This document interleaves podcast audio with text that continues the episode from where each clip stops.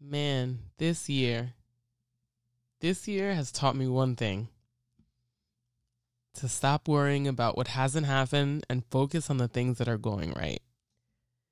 In life, we're concerned about hitting goals, any kind of goals work goals, money goals, relationship goals, and we work so hard to attain them. At work, we want the dream job. We want to get promoted, be recognized, given accolades, be the funny joke teller. And you're not. you're not the funny joke teller. I'm the funny joke teller. But, anyways, with money, we want to have a stacked account, make all the right investments. In relationships, we want the partner of our dreams that just knows the right thing to say or do at the right time. But that's not reality. We all wake up from our 20s and in our 30s and realize that a lot of the things we have been planning for haven't materialized. We aren't our we aren't at our dream jobs. We don't have the blown up bank account and we don't have the partner of our dreams. But why? Why is it? And why is it that I know so many people in the same situation? And I've come to the conclusion that we're chasing an illusion. Now, the illusion that things need to go the way we need them to go to feel okay is insane. To feel like like we're cl- climbing the ladder of success. But success is relative, and more often than not, we're worried about what we don't have instead of focusing on what we do have. So many people are not happy because their lives haven't turned out the way they thought. What you want in life is right behind the illusion you made for yourself.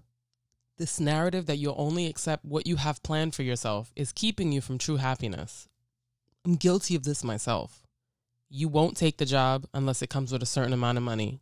You won't make the risky investment because it doesn't fit in your portfolio you won't date the person that doesn't fit the mold of what you see for yourself.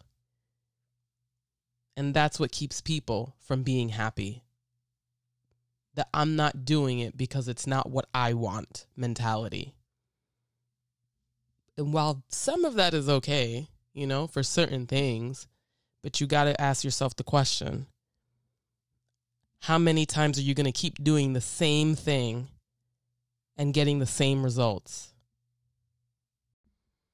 Now, what I mean is you're rigid. You have a fixed mindset. You're not open to change or doing things differently. And in relationships, all forms, people don't realize that they're doing the same thing over and over. You're dating the same person over and over and wondering why you can't find anything real. Check yourself.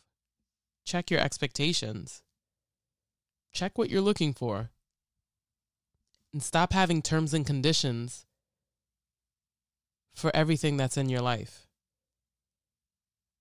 Watch how your life changes.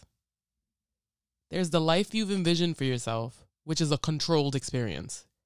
And there's a whole new life waiting when you stop trying to control the narrative. Change your mindset and lose the terms and conditions. What's destined for you may not look like what you think.